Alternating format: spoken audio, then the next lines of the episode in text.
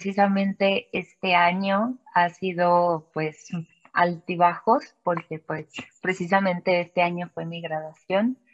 Entonces, eh, todos los procesos, tanto escolares como laborales que he llevado por, por toda la trayectoria o todas las actividades que he realizado, creo que me ha dejado como muchos aprendizajes, ¿no? Que ahora, pues, cuando terminas esta parte, que creo que nos pasa a todos, de que ya terminaste un camino, ¿no?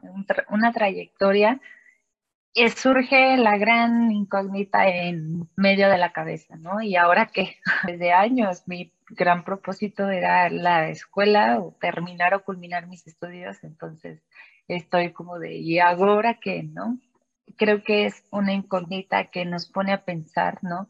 También pues se refleja con la situación laboral en el país, ¿no? El desempleo o los estudiantes, ¿no? Que recién son egresados y pues Hola, bienvenida a la vida del desempleo, ¿no? Para aquellos que ya tenemos experiencia laborando o así, pues se, se compete en ser, ¿no? Buscar más actividades o buscar más, más empleos, pero por el momento es como esta parte que nos lleva a todas las personas a reconocer nuestros errores o a reconocer pues lo que estamos haciendo o lo que estamos eh, sembrando y cultivando o cosechando, ¿no? Justamente he dejado, o sea, muchos proyectos atrás en todo, a lo largo de este año por precisamente enfocarme a, o priorizar mis necesidades importantes, sobre todo el autocuidado y la autonomía porque pues de eso se trata, ¿no? A lo mejor he estado ahorita abriéndome a proyectos en México, ya no tanto, pero ahora estoy con proyectos en el extranjero, ¿no? Entonces, el estar como estudiando otros idiomas más aparte de los de lengua de señas, creo que eso pues incrementa el panorama que tenemos como personas y hace que pues busquemos también más proyectos eh, fuera o dentro de México, ¿no? Entonces, creo que aperturarme a nuevas, nuevos paradigmas, creo que eso me interesa bastante, me ha gustado siempre. Y bueno, eso no quita que conozca en el trayecto grandes personalidades, ¿no?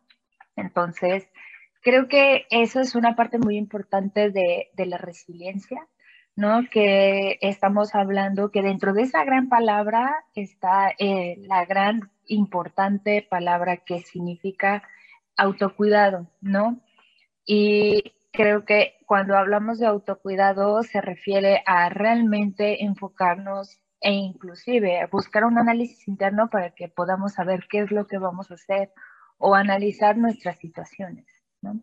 Primero para Ana, porque una parte de mí es como muy entendible con la situación de, de Ana y creo que una de las cosas muy importantes eh, que aparte de tener esta paciencia, ¿no? Es pues tener como fe y esperanza, ¿no? Porque pues creo que una de las cosas muy importantes que pues en todo proceso personal, individual, laboral, todo, creo que siempre es importante tener como esta pues paciencia y esta y esta fe, ¿no? De que pues todo todo está llegando o por algo pasan las cosas, como bien mencionó Sara, ¿no? Porque al final de cuentas todo sucede por algo y creo que sí me, o sea, sí puedo jurarlo y puedo decirlo, ¿no?